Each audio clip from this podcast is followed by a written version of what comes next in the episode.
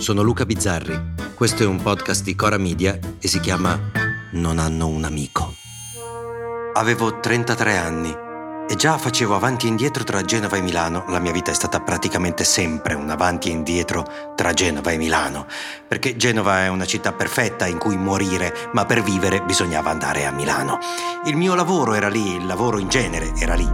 Forse è lì ancora purtroppo. Ma la mia città non sono mai riuscito a scrollarmela di dosso, come credo capiti a molti, indipendentemente dalla bellezza o dalla bruttezza della città in cui vivono. Per me Genova è una fidanzata della quale non amo certo tutto, anzi molte cose le detesto pure, ma come ogni fidanzata scostante non riesco a farne a meno. Così, quando a 33 anni ascoltai la storia della morte di Fabrizio Quattrocchi. Fabrizio Quattrocchi, il contractor italiano che al momento della morte aveva 36 anni, catturato e assassinato in Iraq. Mi rimasi colpito, soprattutto perché era vissuto a Genova, aveva più o meno la mia età, magari da qualche parte le nostre vite si erano pure incrociate. E così, il 29 maggio, decisi di andare al suo funerale, in cattedrale. Non c'era un motivo particolare, non c'era nessuna ragione patriottica, semplicemente mi sembrava giusto esserci da genovese, perché era morto un ragazzo, era morto in quelle circostanze, ma mentre ero lì mi accorsi di una cosa alla quale non avevo pensato ingenuamente. Mi accorsi di essere a un funerale di destra. Sì, fu lì che per la prima volta ebbi davanti la dimostrazione di una cosa che certamente non nasceva in quel giorno di maggio, ma che per la prima volta vidi da vicino con i miei occhi. La politica, che si piglia, si intesta pure i morti.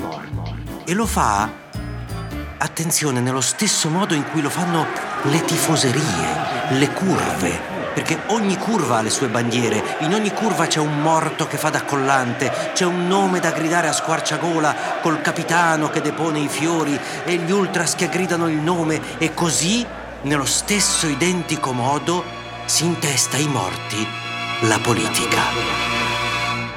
Paura, eh? Quindi, alle 12 del giorno in cui si ricorda l'attentato di Nassiria, c'è la gara a destra a chi per primo fa il tweet, perché quei morti li vogliono loro. A sinistra hanno altre stragi, altre morti, e Bud Spencer se lo prende alla destra e Paolo Villaggio se lo intesta alla sinistra. E magari sono pure appropriazioni debite, giuste. Sicuramente Bud Spencer era di destra e Villaggio era di sinistra. Ma chissà se sarebbero così contenti adesso a sapere di essere catalogati, di essere messi nel mausoleo dei morti di parte. Chissà se sarebbero contenti di essere arruolati anche da morti per questa continua campagna elettorale, di essere messi in competizione per chi ha il morto più interessante, quello più colto, la strage più commovente.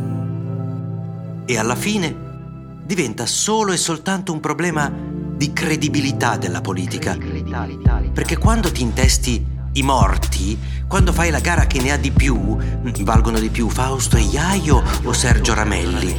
Quando persino davanti alla morte non ne approfitti per fare una cosa che in politica ormai sembra complicatissima, che sarebbe stare zitti.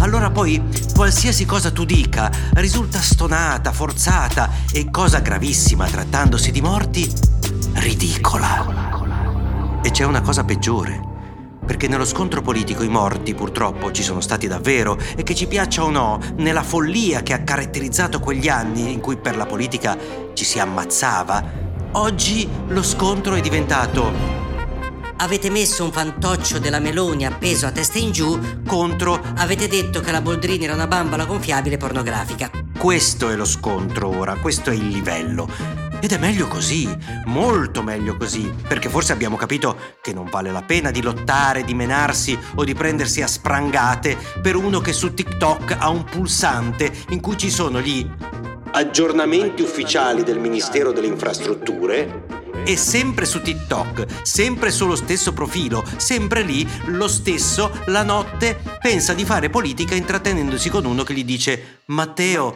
mi esci i piedi? Matteo, mi esci i piedi. A parte che i miei piedini non sono il massimo, però siamo qua a fare altro. Se cerchi qualcuno che ti esca i piedi, vai su qualche altra pagina. Ecco, quando non hanno morti da intestarsi, hanno troll ai quali dar da mangiare. Se volete segnalarci una chat divertente o darci dei consigli, degli spunti, eh, degli insulti, insomma scrivete a nonhannounamico.gmail.com. A domani! Non hanno un amico è un podcast di Cora Media scritto da Luca Bizzarri con Ugo Ripamonti. La cura editoriale è di Francesca Milano. La post-produzione e il sound design sono di Guido Bertolotti.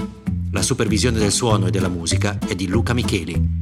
Il producer è Alex Peverengo. Le fonti degli inserti audio sono indicate nella sinossi.